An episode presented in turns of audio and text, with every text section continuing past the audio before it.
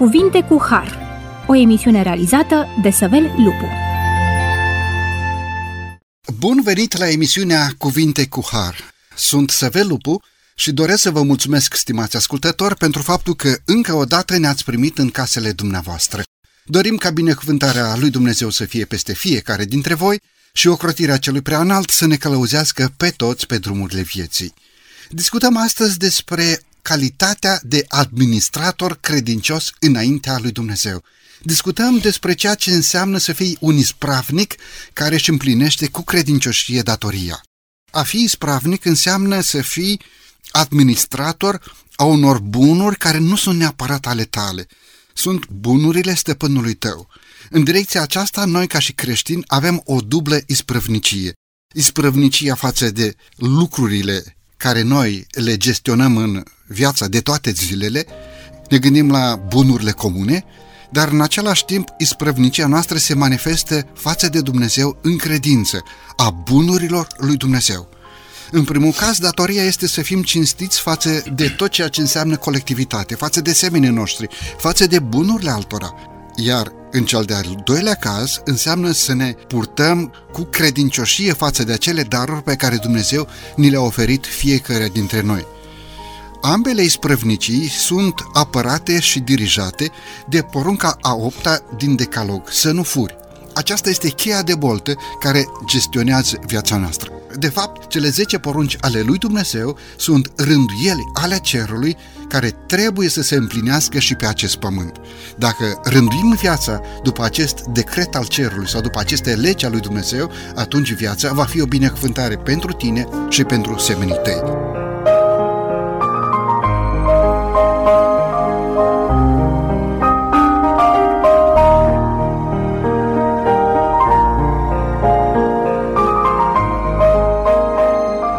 Un subiect frumos pe care îl discutăm astăzi împreună cu domnul primar Marin Gheorghiță. Domnule primar, bine ați revenit la microfonul emisiunii Cuvinte cu Har. Bună ziua și bine v-am găsit! Domnule primar, vreau ca la începutul emisiunii de astăzi să vă pun o întrebare un pic mai complexă așa. Bunul Dumnezeu v-a rânduit în fruntea comunei Matca. Pot să zic în fruntea primei comune a județului Galați. Comuna Matca știm că este în în, înaintea multor orașe din județul Galați. Matca este una dintre cele mai puternice comune din punct de vedere uh, financiar. Uh, nu cred că greșesc dacă zic la nivelul întregii țări. Domnule primar, care sunt preocupările mătcașului sau de ce Bunul Dumnezeu a binecuvântat această comună cu atât de multe daruri duhovnicești, spirituale, dar și ale administrației, ale gospodăriei, chiar în venitul de acolo, în mișcarea banului, în modul în cum oamenii își rânduiesc viața. Vă rog frumos! Da, Matca, așa cum ați prezentat-o dumneavoastră, e o comună foarte mare, comună cu oameni harnici, devotați pentru ceea ce fac. Toți, și când spun toți aici, aproximativ toți fac același lucru, legumicultură. Nu cultură mare, ci legumicultură. Și aici vorbim de roșii, castraveți, bunătă, ardei și celelalte lucruri care mai sunt pe lângă ele. Păstăi, uh, varză, conopidă, da? Pepeni și așa mai departe. Bun. Comuna Matca nu este cea mai bogată din țară. Asta vreau să vă spun de la început că sunt alte comune mai bogate decât uh, comunitatea. Dar e o comună cu oameni devotați pentru ceea ce fac. Pe plan uh, fizic, posibil să fie bogați. Dar ca și comunitate, ca și dezvoltarea ei, nu suntem atât de bogați, mă refer aici ca și buget al localității, din care fac parte și care o conduc la momentul respectiv. Oamenii sunt devotați pentru ceea ce fac. De multe ori, și asta este discuția noastră acolo locală, că am început să ne luăm cam la întrecere, unul cu alții. Și nu e lucru bun acesta.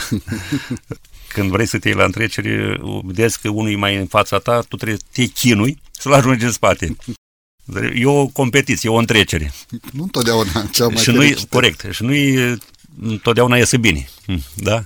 Când vrei să întreci pe altul, ăla îți duce mai în față cu un pas, tu tot un pas mai în spate ești și tot așa te chiuni an de an. Dar uh, ceea ce vreau să scot în evidență, că într-adevăr sunt oameni deosebiți în comuna noastră, lângă hărnicia care îi deosebește și foarte primitori, uh, foarte înțelegători, uh, cu toate că de multe ori mai să și scântei, că n-ai cum într-o comunitate să să cântei ca într-o familie.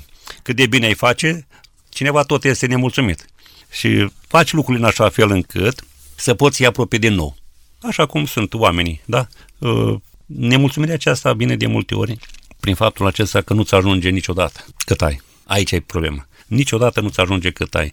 Și discuțiile noastre unii cu alții, deci mai punem și întrebările acestea. Când vorbești de partea spirituală, când te gândești la oamenii aceștia mari ai lumii, în care sunt miliardari, și pui întrebarea aceasta, ce le mai trebuie? Pentru ce să mai lupt? Ei, să luptă pentru altceva, să conducă, să... Înțelegeți? Ei, cam așa e și la comunitatea noastră matcă. Oamenii nu mai au timp de alte lucruri, ci să-și vadă de lucrul lui, de vânzarea ceea ce produc și să câștige și să aibă un beneficiu la sfârșit.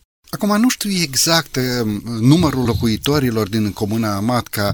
Probabil că o majoritate din uh, locuitorii comunei Matca sunt de religie ortodoxă. Cum reușiți să aveți o relație bună cu conducătorii religioși ai bisericilor de acolo din Matca, cu preoții? Eh, probabil că majoritatea consilierilor în primăria Matca sunt ortodoxi. Cum reușiți? Mă gândesc la ocazii în care dumneavoastră trebuie să mergeți la o prăznuire sau sunteți invitat la o slujbă religioasă într-o biserică ortodoxă sau poate în alte denominațiuni religioase. Care este relația dumneavoastră cu aceste autorități religioase din eh, Comuna Matca? Cred că v-am spus uh, și la emisiunea data trecută Uh, a fost o teamă din partea consilierului care aveam echipa mea de consilieri că sunt uh, de religie adventistă. Și avea o teamă că nu voi fi ales datorită Bisericii Ortodoxe care este majoritară în comunitatea noastră, 90%. Noi suntem cam 10% până în 12%, Biserica Adventistă. Uh, relația mea cu ei, mă refer aici la Consiliul Local, la cei care formează Consiliul Local, noi suntem doi, eu primarul și încă un consilier care sunt adventiști până la 17, gândesc că mai sunt încă 15 care sunt din Biserica Ortodoxă. Am o relație foarte bună cu toți, ne înțelegem foarte bine, ori de câte ori vin în Consiliu cu proiecte, cu anumite discuții, le discutăm frumos, da, le punem pe hârtie și atunci se ia votul. Dacă e pentru bine comunii să le facem, le facem. Dacă nu e bine pentru comunitatea noastră, nu le facem. Și uite așa ne înțelegem foarte bine. Iar cu partea bisericească, cu preoții care sunt în comunitatea noastră, sunt în număr de 8, avem șapte biserici, sunt 8 preoți, am o relație foarte bună. Mă cheamă la uh, toate hramurile, la toate întâlnirile, uh, discutăm, analizăm și ne înțelegem deosebit de bine. Uh, avea o temere înainte de a fi eu primar, iar este un adventist și iar nu se înțelege cu, cu partea religioasă din partea Bisericii Ortodoxe. Iată că nu s-a întâmplat așa. De ce? Slavă Domnului! Cum vă spuneam, atâta timp cât îl ai pe Dumnezeu, nu contează din ce lege faci parte. Slavă Domnului! Aici e punctul care trebuie pus pe ei. Nu contează, da? Din ce biserică faci parte, atâta timp cât l-ai pe Dumnezeu. Și dacă lucrul acesta l-ai pe inimă, da? Atunci lucrurile merg foarte bine. Am o relație bună, ne înțelegem foarte bine, suntem invitați și chemați în toate felurile de activități și dânsi vin fără nicio problemă. Uh, eu merg uh, la Biserica Ortodoxă fără nicio problemă și lucrurile, uite că merg bine. Știu că în Matca este acest obicei ca uh, conducătorii religioși și conducătorii din societate, primarul, consilierii, să fie invitați la deschiderea anului școlar. Cred că ați participat la aceste ocazii. În momentul în care dumneavoastră sunteți invitat ca și primar să spuneți câteva cuvinte, nu se supără alții că vorbește uh, primarul, dar uite, e adventist și s-ar putea să ne mai zică câte ceva uh, de la Biserica Adventistă? Uh, nu cred că ar spune, chiar dacă sunt chemat la deschiderea școlilor sau la alte evenimente, da?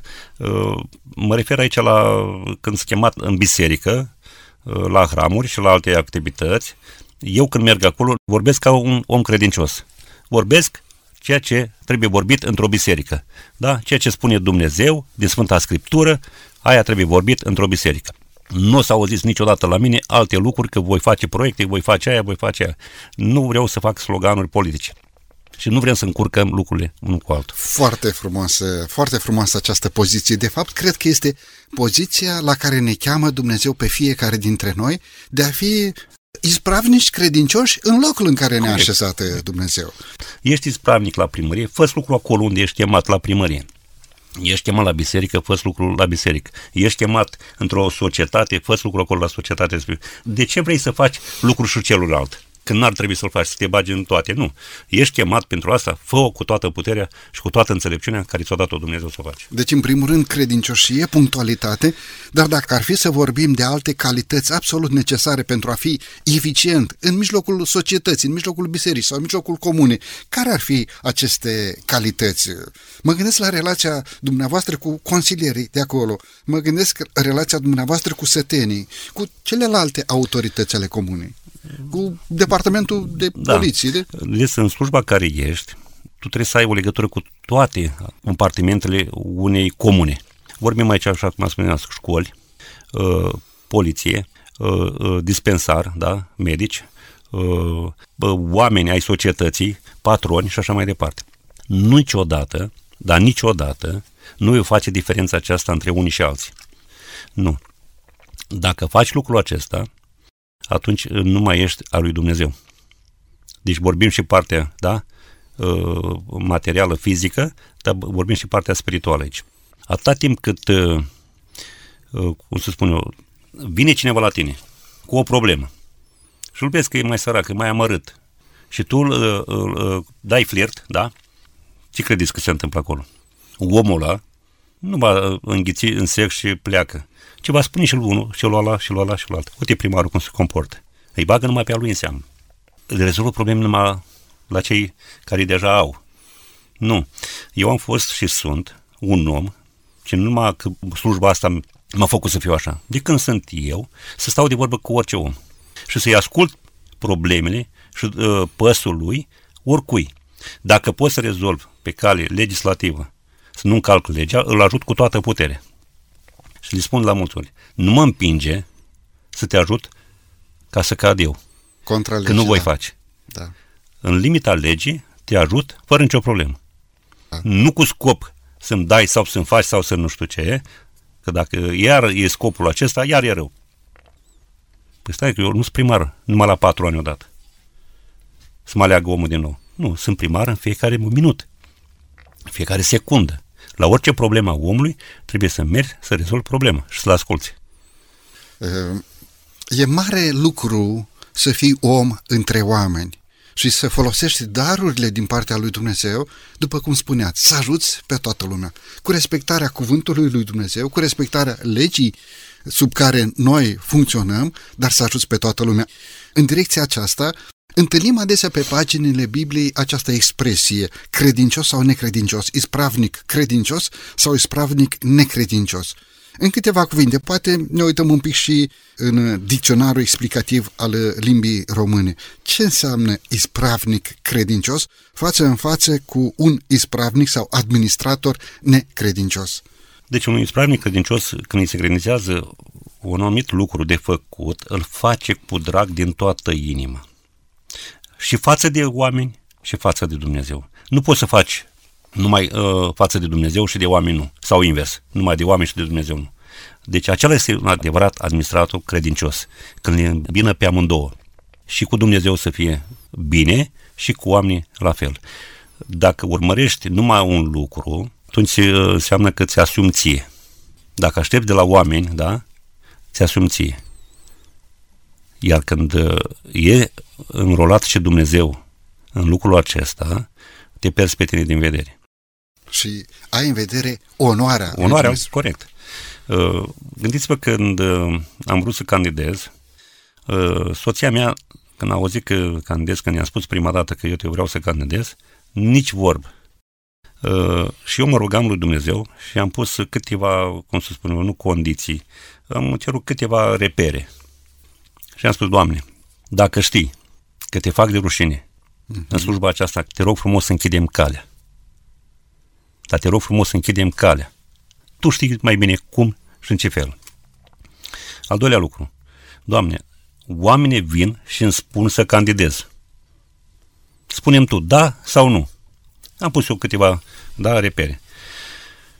Și tot rugându-mă așa, soția vând că totul serios, mă, dacă tu vrei așa, bine. Și dacă Dumnezeu te pune acolo, să nu cumva să-L faci pe Dumnezeu de rus, de rușine și nici familie. Ce frumos. Și asta îmi spunea și genele meu și îmi spune toată familia, cele două fete. Uh, atunci când uh, ești un om credincios de mic și ești cu Dumnezeu, e greu să te mai disparți de Dumnezeu. Nu că e greu, că posibilități, așa cum se spunea, sunt destule și provocări. Dar tu să-L ai întotdeauna pe Dumnezeu de partea ta.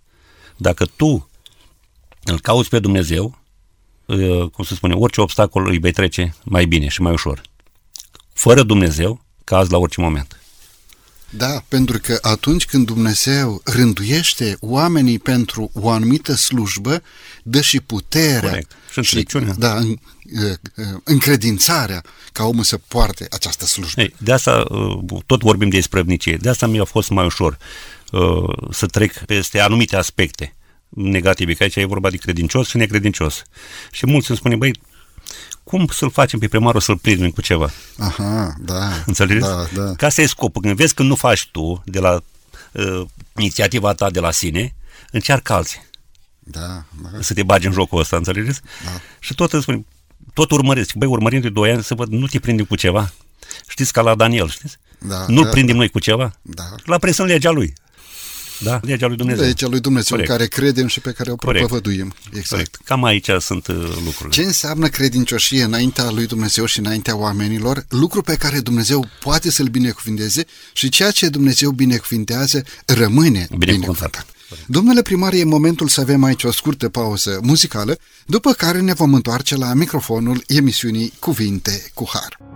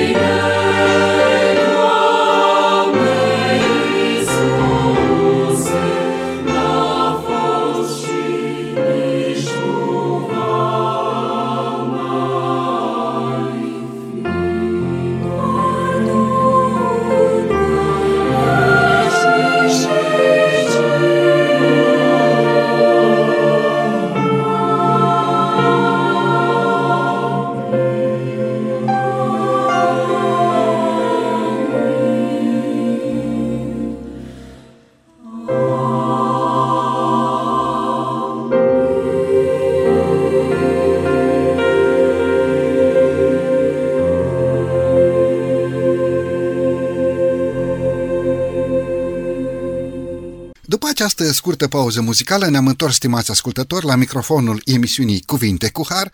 Discutăm astăzi împreună cu domnul primar Marin Gheorghiță, primar al Comunei Matca, discutăm despre însemnătatea a ceea ce Dumnezeu a pus peste fiecare dintre noi sau, cu alte cuvinte, responsabilitatea pe care o avem înaintea lui Dumnezeu față de ceea ce Dumnezeu ne-a încredințat, adică să fim niște administratori credincioși înaintea lui Dumnezeu. Pentru cea de-a doua parte a emisiunii de astăzi, aș dori, domnule primar, să discutăm câteva aspecte legate de credincioșie în pilda fiului risipitor. Găsim această pildă în Evanghelia lui Luca, de la capitolul 15, versetul 11 în continuare. De fapt, este o capodoperă a predicii Domnului Hristos. Nu întâmplător această pildă a fost numită sau supranumită și pilda Tatălui Iubitor. Domnule primar, domnule Marin, haideți să vedem în ce constă însemnătatea acestei pilde. Ce înseamnă să fii un tată iubitor? Are o însemnătate foarte mare, aș spune eu capitală. Această pildă, pilda tatălui iubitor sau pilda fiului risipitor, da? Așa cum ați amintit dumneavoastră, până la un moment dat a fost totul bine, ok, armonios, era pace, era liniște, nu scrie nicăieri că a fost vreodată dispute, neînțelegeri și așa mai departe. Nici între frați, nici în legătura părinte-fiu. La un moment dat, fiul cel mic, cum spunem noi întotdeauna, copilul alintat, Mezinul. sau mezinul, da, nu știu cum vine în mintea lui ideea aceasta de a-și cere partea lui. Parcă el ar fi contribuit cu ceva. Parcă avea parte. Parcă avea parte, da? da. Ei, cam așa suntem noi astăzi toți. Noi toți vrem parte. Bun, hai să revenim la pildă, da? Uh, fiul risipitor, cel tânăr, da? Își cere parte. Acum, tatăl, cum să facă? E vorba de tată iubitor.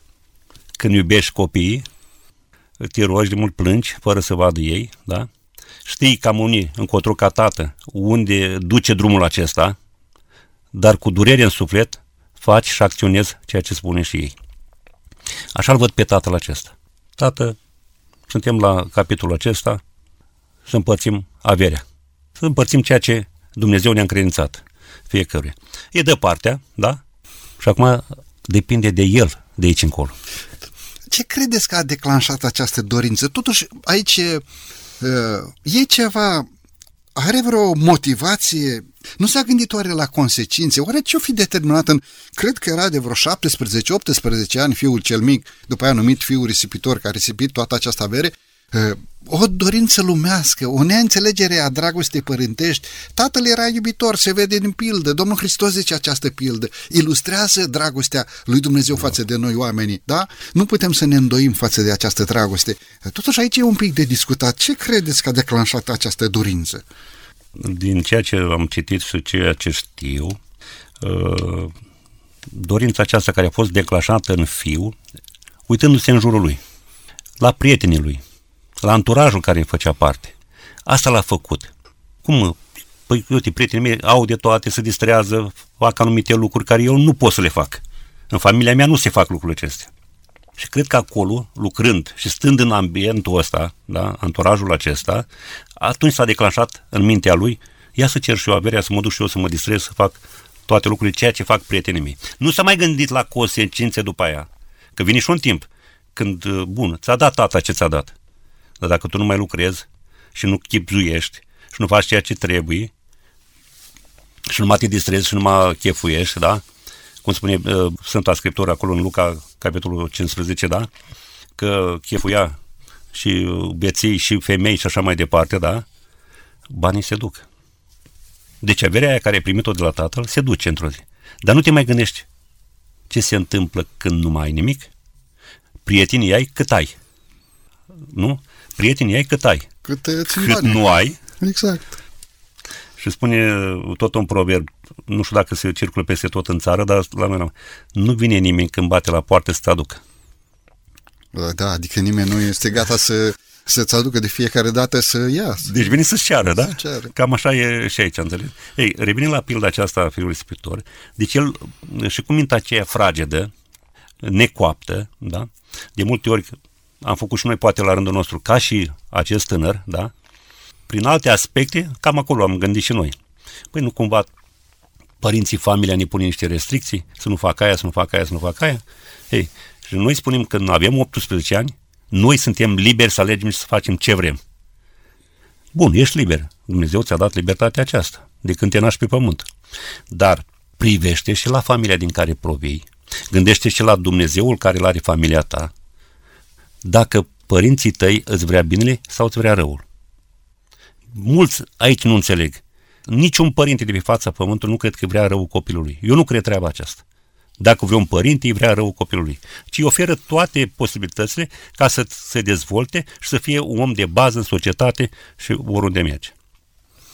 Mai mult decât atât, vedeți, părinții și sacrifică nu că îi vrea rău la copil, sacrifică tot pentru... Tot. Mă gândesc și la atitudinea acestui părinte. De fiecare dată ieșea pe câmp, aștepta, aștepta ca poate, poate acest copil neascultător care a risipit totul se va întoarce într-o bună zi.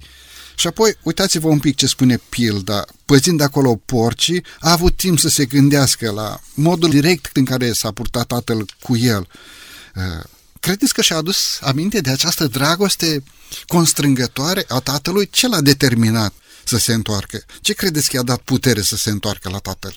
Deci tocmai aici vreau să mai completez ceva la întrebarea anterioară. Uh, atitudinea tatălui aici, da? Niciodată tatăl n-a ripostat sau n-a uh, contenit să aștepte. Ăsta este un adevărat părinte, un adevărat tată, în care în fiecare zi, cum spunea studiul dumneavoastră, aștepta. Și uh, nu aștepta într-un fel sau altul, ci în fiecare zi spune că își punea mâna la ochi, da? Să vadă nu cumva se apropie cineva către casa lui. De ce spun Morgan? Știa tatăl cum va ajunge fiul său? Știa, Aici e problema. Știm noi de multe ori când pleacă copiii noștri din familie noastre cam cum ar ajunge? Cred că știm. Când te depărtezi de Dumnezeu, aici e vorba de tatăl acesta iubitor, de Dumnezeu, da? Dumnezeu, Dumnezeu că... oricât am face noi de rău, El nu contenește să ne iubească și să ne aștepte. Satana a făcut în așa fel să ne despartă de El. Prin toate felurile acestea, cum e la pilda aceasta, da? Cu toate avantajele acestea lumești, cu toate distracțiile care sunt. Dumnezeu spune, nu contenește să ne aștepte, să ne întoarcem înapoi la El. Asta este dragostea Tatălui. De ce spun lucrul ăsta? Fiindcă El a mai făcut un lucru extraordinar care ne-a răscumpărat, dând pe Fiul Său ca jertfă pentru noi. Ce putea să oferi mai mult de atât? Îmi place să mă uit la acest tată iubitor, cum se duce și uh, discută cu slujitorii. Măi, crește vițelul acesta îngreșat pentru că se întoarce fiul meu și parcă slujitorii zic, prea bunule stăpân, dar am crescut vreo 3-4 până acum. Mai crește el meu că fiul meu se va întoarce și vreau să-i pregătesc o masă frumoasă și îmi place să mă uit la acest tată iubitor cum se duce la la, la meșterul făurar și zice, mai uite, fă minelul ăsta, fă după mm. mărimea asta, după o mănușă sau știu eu, e bun, fiul meu este mult mai slab, dar uite, cam asta e mărimea, fă minelul acesta prețios și se duce la, la un croitor de seamă, mai drege mantaua asta, vreau să o pun pe umerii, se va întoarce într-o bună zi. Prea bunule stăpân, dar s-a dus și bun dus, nu se va întoarce într-o bună zi. Îmi place această dragoste. Ați pus o întrebare anterior față de asta, care n-am răspuns la ea, da? Dacă fiul, atunci când pă, păștea porcii, da? Dacă s-a gândit, dacă s-a, gândit vreodată, s-a simțit da. constrâns de dragostea Ei, aceasta. De ce nu s-a gândit atunci când se distra? Era cu ce? De asta vreau să fac paranteza aceasta și paralela aceasta cu viața noastră de astăzi. Vedeți, când ne merge bine tuturor, ne distrăm, avem de toate, unde este Dumnezeu? Da. Așa a fost și la, la fiul acesta. A uitat de Dumnezeu, a uitat de tot. Ei, când treci și începi viața să se constrângă, să apară probleme, să apară suferință, să apară boală, să apară nenorociri, și noi strigăm, unde ești, Doamne, acum? Dar de ce nu ți-ai pus întrebarea atunci unde a fost Dumnezeu? Unde l-ai lăsat-o pe Dumnezeu? Deci noi ne îndreptăm atenția către Tatăl numai când nu mai avem nicio posibilitate. În, în schimb, ar trebui să fii întoarce către Tatăl prima dată. Exact. Și după aceea celălalt căi. Exact. Ei, cam aia asta a fost uh, și uh, gândul acesta al uh, tânărului acesta.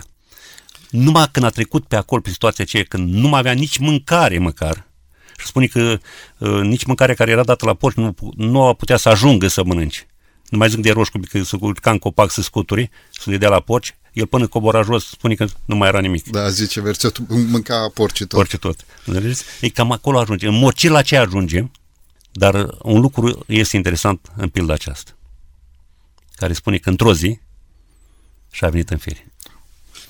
E uimitoare această dragoste a lui Dumnezeu pentru noi oameni, atitudinea tatălui iubitor care în fiecare seară și în fiecare dimineață îmi place să cred că pentru acest tată fiecare seară însemna dimineață și fiecare zi însemna noapte. Cred că într-un anumit sens a mutat acolo pe câmp așteptându-ți fiul și astăzi în chibuț, dacă pleacă un tânăr din chibuț și dezonorează familia, acel tânăr nu mai are dreptul să intre în chibuțul respectiv decât cu o singură condiție. Dacă tatăl iese în întâmpinare și îi pune mantaua pe umeri, uh-huh. simbolizează momentul în care Domnul Hristos pune peste noi haina neprihănirii sale. Domnule primar, e momentul să avem din nou aici o scurtă pauză muzicală, după care ne vom întoarce la microfonul emisiunii Cuvinte cu Har.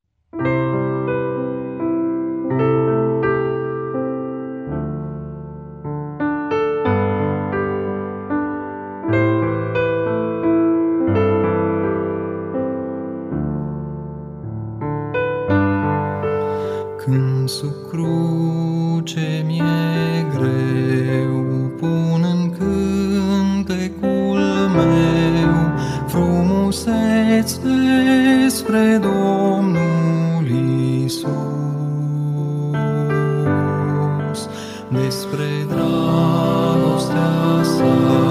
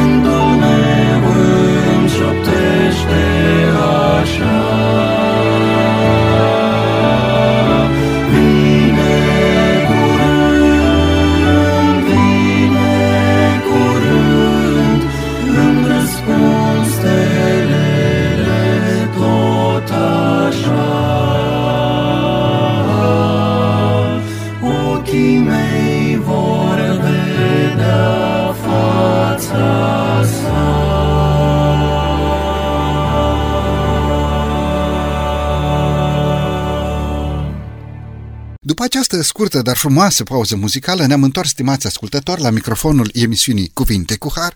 Discutăm astăzi subiectul, și nu este doar un subiect, este ceea ce Dumnezeu ne-a încredințat, adică acea calitate de administrator credincioși înaintea lui Dumnezeu față de încredințarea pe care Dumnezeu ne-a oferit-o fiecăruia dintre noi.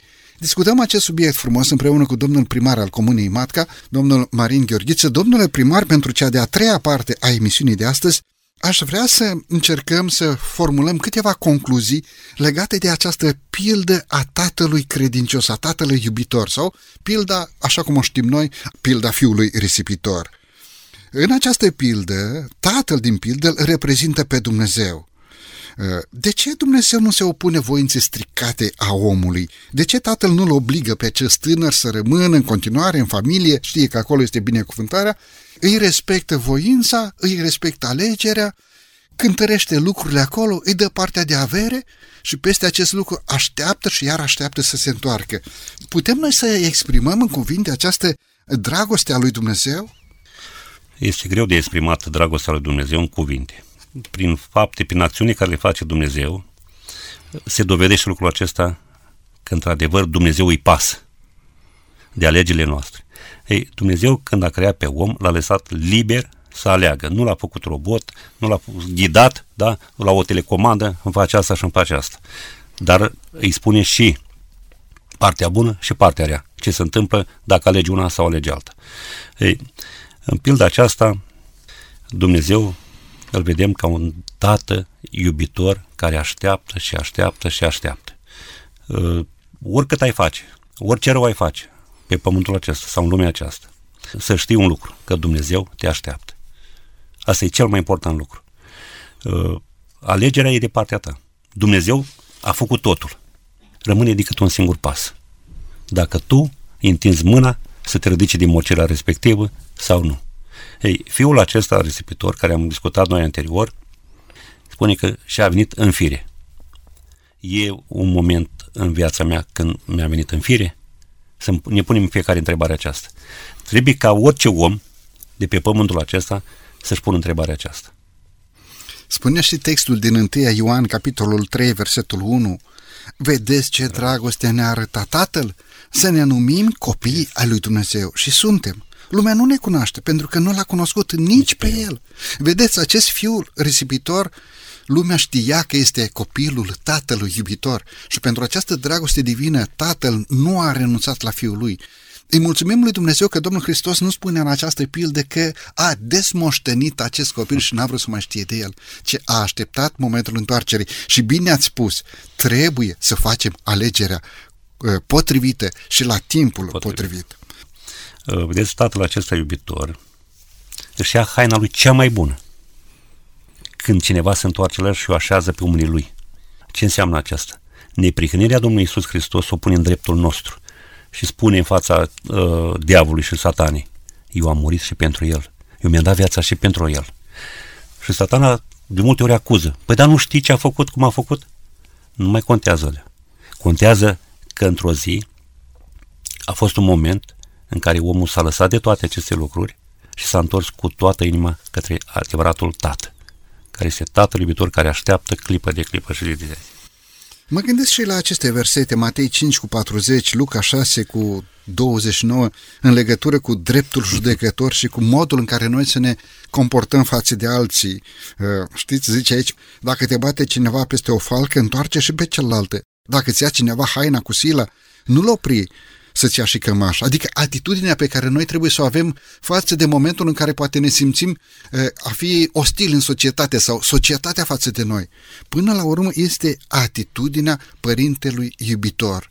Dacă fiul lui a ales să plece, i-a respectat voința. Acum, revin cu o întrebare care am pus-o cumva și în emisiunea de data trecută. Acest liber arbitru posibilitatea alegerii personale. Când Dumnezeu a creat prima ființă din univers și a străjuit creația cu niște legi ale lui Dumnezeu, nu putea Dumnezeu să-l creeze fără această posibilitate a alegerii? Da? Să fi creat fără posibilitatea alegerii. Da, Dumnezeu putea să facă și lucrul acesta. Dar noi nu știm de ce Dumnezeu a ales ca noi oameni să avem rațiune. Deci Dumnezeu ne-a dezestrat față de animale, da, față de celelalte creaturi care le-a creat Dumnezeu, cu rațiune. Să gândim, să acționăm și așa mai departe. Uh, cred că am spus-o și mai, mai repet încă o dată. Nu cred că Dumnezeu uh, a vrut ca lumea aceasta în care facem noi parte, da, și universul care l-a creat Dumnezeu, îngerii și așa mai departe, și aici vorbim de Lucifer, da, ați amintit lucrul acesta, satana Lucifer, să creeze robot. Putea să crezi. Simplu și bună ziua, da? Și îl dirija cum dorea Dumnezeu. Nu, Dumnezeu întotdeauna ne lasă liberi. Și îmi place cu uh, versetele acestea din Geneza și din capitolul 1 și din capitolul 2, când l-a creat pe om, da? Spune, l-a creat după chipul și asemănarea noastră. Exact. Ce este mai frumos? Când știi că tu, ca om, ești creat după chipul și asemenea Domnului Iisus Hristos. Cu rațiune, cu gândire, da? Și să faci totul după voia sa. Asta ne-a așezat Dumnezeu. Gândindu-ne la actul creator, înțelegem în parte, dar suficient de mult pentru a aprofunda și a continua să, să studiem. Înțelegem cumva în parte această dragoste divină căci pentru binele copiilor lui Dumnezeu, Dumnezeu, în atot știința lui, a hotărât să respecte alegerea omului. De ce? Pentru că El este un tată iubitor și nu impune ascultarea. Și mulțumim lui Dumnezeu pentru această dragoste divină. De aceea noi, în calitate de administratori, avem o responsabilitate față de cei din jurul nostru, de cei de lângă noi, chiar în legătură cu darurile pe care Dumnezeu le pune în mâna noastră, chiar cu bucata de pâine pe care Dumnezeu ne ofere pe masa noastră, să rupem o bucată din ea și să oferim celor de lângă noi. Ce spune Biblia în legătură cu, aceste, cu această atitudine de dărnicie față de cei săraci, față de semenii noștri? Deci dacă ești conștient că într-adevăr ceea ce ai nu este al tău, cu ușurință vei da și celălalt. Și Dumnezeu spune clar aici, fiecare să dea de bunăvoie, cât a hotărât în inima lui. Da? Uh, nu e constrâns nimeni să dea, uh, cum să spun eu, să-l forțeze cineva să dea, băi, tu trebuie să dai suma asta neapărat. Nu. Dacă Dumnezeu ți-a încredințat mult, îți cere și mult. Dacă ți-a încredințat puțin, îți cere puțin. Nu îți cere peste măsură. Nu îți cere peste, uh, uh, cum să spun eu, uh, aspectul acela de a da totul. Gândiți-vă că a venit un tânăr la el, da? Și l-a întrebat, Doamne, ce să fac? Ce bine să fac ca să moștenez viața veșnică? Și Dumnezeu i-a spus un singur lucru. Nu i-a spus multe. Că el a spus, păi stai, că păzește poruncile. Păi, Doamne, le păzesc pe cu strictețe din tinerețe, nu calc niciuna din ele. Și le păzea? Și le păzea cu siguranță, da. Nu mințea acolo, da? Era în fața tatălui. Dar, Domnul Iisus a spus, îți lipsește un singur lucru vinde tot ce ai și de la săraci. Dumnezeu știa atitudinea lui, știa zgârcenia lui. Problema lui. Problema lui. Deci Dumnezeu a pus punctul pe ei, exact cum ne pune la fiecare dintre noi. Și Dumnezeu știe cu cine luptăm noi în viața noastră. Și Dumnezeu îți cere chiar lucrul acela care îl iubești tu cel mai mult. Să vezi cum te raportezi față de cerința lui Dumnezeu. Ei, aici e vorba de atitudine față de dragostea lui Dumnezeu. Dacă vezi că Dumnezeu te iubește, îl iubești și tu. Dar dacă tu cu ochii tăi nu vezi că Dumnezeu îți toarnă belșug de binecuvântare asupra ta, ce faci cu binecuvântarea aceasta? Și această calitate de a fi ispravnic credincios, de a dărui tu cu mâna ta, o descoperim și în dragostea tatălui care și-a așteptat fiul. Fiul, corect. Da? Până la capăt până ce ultimul lucru care putea să fie făcut, l-a făcut pe deplin. Și atunci când acest fiu care a făcut rușine s-a întors, el nu s-a uitat la treaba aceasta, ci l-a primit înapoi în casa părintelui. Deci nu se uită la judecata oamenilor. Asta a făcut tatăl aici. Când vine fiul acesta, nu se uitați, băi, dar ce spune vecinul? Ce spune cu tare? Ce spune cu tare? Nu. Tatăl n-a contenit să-l, uh, să-l privească, să-l iubească, să-l aștepte. Din contra, îi oferă cum s-a mai mintit, haina cea mai bună, inelul, vițelul îngrășat și mai departe. Dar vedem aici atitudinea fiului cel mare după aia, cum s-a introdus. Nu avea și el acele posibilități ca și celălalt tânăr? S-a supărat un pic fiul cel mai mare. S-a supărat cam tare. Da, pilda aceasta ne lasă să facem noi o concluzie. Aici ilustrăm uh, pe acei oameni care au fost credincioși toată viața. Nu, nu că au fost credincioși. Se cred credincioși în biserică, lângă Dumnezeu, întotdeauna, da? Ei, când uh, uh, vine situația aceasta, atunci se, se vede, să dă pe față adevărata credincioșie față de părinte și față de tată. Păi eu stau bine toată, eu toată viața ți-am slujit cu credincioșie. N-am ieșit niciodată din cuvântul tău. Niciodată nu ți-am cerut să mă bucur și eu cu prietenii mei. Mai e o gândire aici. Când uh, sunt suflete câștigate la Hristos, am mai văzut așa atitudinea aceasta că unii se supără de ce le ia înaintea lor, în anumite slujbe. A, că ăsta care nu mai ce-a venit, iată că acum este și ceva eu de atâta timp și eu... da, exact atitudinea fiului Asta spun, da. mai mare. Deci domnule, se poate interpreta în multe feluri. Domnul Marin, sunt câteva învățăminte prin care aș dori să cumva să și încheiem emisiunea de astăzi. Care sunt cele câteva principii care le învățăm din această pildă a fiului risipitor sau pildă a tatălui iubitor? Să nu uităm niciodată, dar nici într-un moment al vieții noastre, că avem pe cineva care ne așteaptă și privește cu mare interes la fiecare pas făcut al nostru, la fiecare gest făcut al nostru, la fiecare intenția noastră. Uh, orice ai face, oricât de mult te-ai îndepărta tu de Dumnezeu, atât să rămâi, măcar dacă rămâi cu gândul acesta în minte, acum la finalul acestei emisiuni, că Dumnezeu te așteaptă cu brațe deschise. Dumnezeu este ca un tată iubitor care te iubește din toată inima lui. Cu toate relele care le-am fi făcut noi pe pământul acesta, că de multe ori se aude și cuvântul oare mă mai primește pe mine Dumnezeu? Da, să asculți și să înțelegi că Dumnezeu iubește pe toată lumea. Versetul din Sfânta Scriptură care spune de Ioan 3 cu 16, fiindcă atât de mult a iubit Dumnezeu lumea, încât a dat pe singurul lui Fiu, pentru ca oricine crede în El să nu piară, ci să aibă viață veșnică. Pentru asta ne-a creat Dumnezeu, să avem viață veșnică. Dacă vrem să avem această viață veșnică, întotdeauna trebuie să fim în legătură bună cu Dumnezeu. Domnule primar, domnule Marin, mulțumim lui Dumnezeu pentru această dragoste divină, care ne acopere, care ne străjuiește pe fiecare dintre noi. Să binecuvinteze bunul Dumnezeu ehm, viața fiecăruia în parte și să ne țină credincioși pe drumul vieții. Să fie binecuvântarea lui Dumnezeu acolo peste dumneavoastră în funcția în care v-a chemat în fruntea primăriei din Comuna Matca. Ocrotirea lui Dumnezeu să fie permanent peste dumneavoastră. Vă mulțumesc tare mult pentru prezența dumneavoastră la microfonul emisiunii Cuvinte cu Har. Și eu vă mulțumesc din suflet și Domnul să fie cu noi cu toți. Să vă binecuvinteze Bunul Dumnezeu și familia și pe toți cei dragi. Stimați ascultători, din toată inima, doresc să vă mulțumesc și dumneavoastră pentru faptul că timp de 50 de minute ne-ați primit din nou în casele dumneavoastră. Binecuvântarea lui Dumnezeu să vă însuțească pe drumurile vieții.